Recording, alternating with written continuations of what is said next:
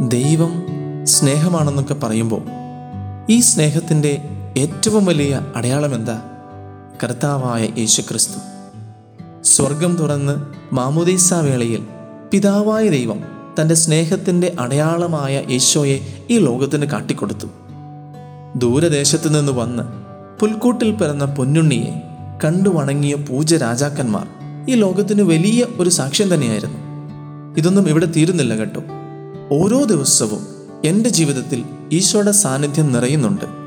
സ്വർഗം തുറന്ന് എനിക്ക് ഈശോയെ കിട്ടുന്നത് ഉദാശകളിലൂടെയാണ്. ഇത് തൊട്ട് കാണിക്കാൻ പറ്റിയ ഒന്നല്ല.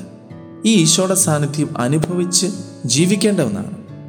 ഒരു കാന്തത്തിനോട് ചേർന്ന് നിൽക്കുന്ന ഒരു ഇരുമ്പ് കഷ്ണത്തിന് കാന്തിക ശക്തിയുണ്ടെന്ന് എങ്ങനെ മനസ്സിലാക്കുന്നേ? ആ ഇരുമ്പ് കഷ്ണം മറ്റ് ഇരുമ്പ് കഷ്ണങ്ങളെ തന്നിലേക്ക് ആകർഷിക്കുമ്പോഴാണ്.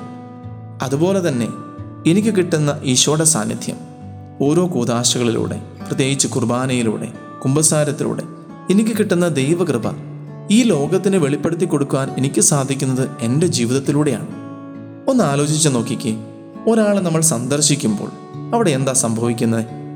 നമ്മൾ ആ വ്യക്തിയുടെ സാന്നിധ്യത്തെ അംഗീകരിക്കുന്നു. ആ വ്യക്തിയോടുള്ള സ്നേഹവും ആദരവും നമ്മൾ വിളിച്ചു പറയുകയാണ്. ഒരാളെ നോക്കി ഒന്ന് പുഞ്ചിരിക്കുമ്പോൾ ഒരാളോട് നമ്മളൊന്ന് ഗുഡ് മോർണിംഗ് പറയുമ്പോൾ ഒരാൾക്ക് വേണ്ടി നമ്മളൊരു ചെറിയ കാര്യം ചെയ്തു കൊടുക്കുമ്പോൾ ആ വ്യക്തിയുടെ സാന്നിധ്യത്തെ നമ്മൾ അംഗീകരിച്ച് ആ വ്യക്തിക്ക് നമ്മൾ വലിയൊരു വില കൽപ്പിക്കുകയാണ്.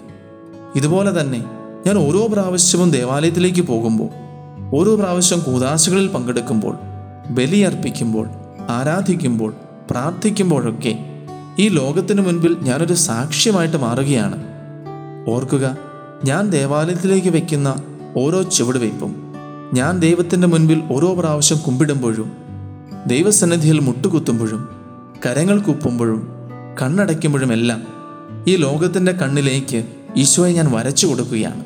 ഈ ലോകത്തിന്റെ കാതുകളിലേക്ക് ഈശോയെ ഞാൻ പ്രഘോഷിക്കുകയാണ്. എന്റെ ജീവിതം തന്നെ ഒരു സാക്ഷ്യമായിട്ട് അവിടെ മാറുകയാണ്.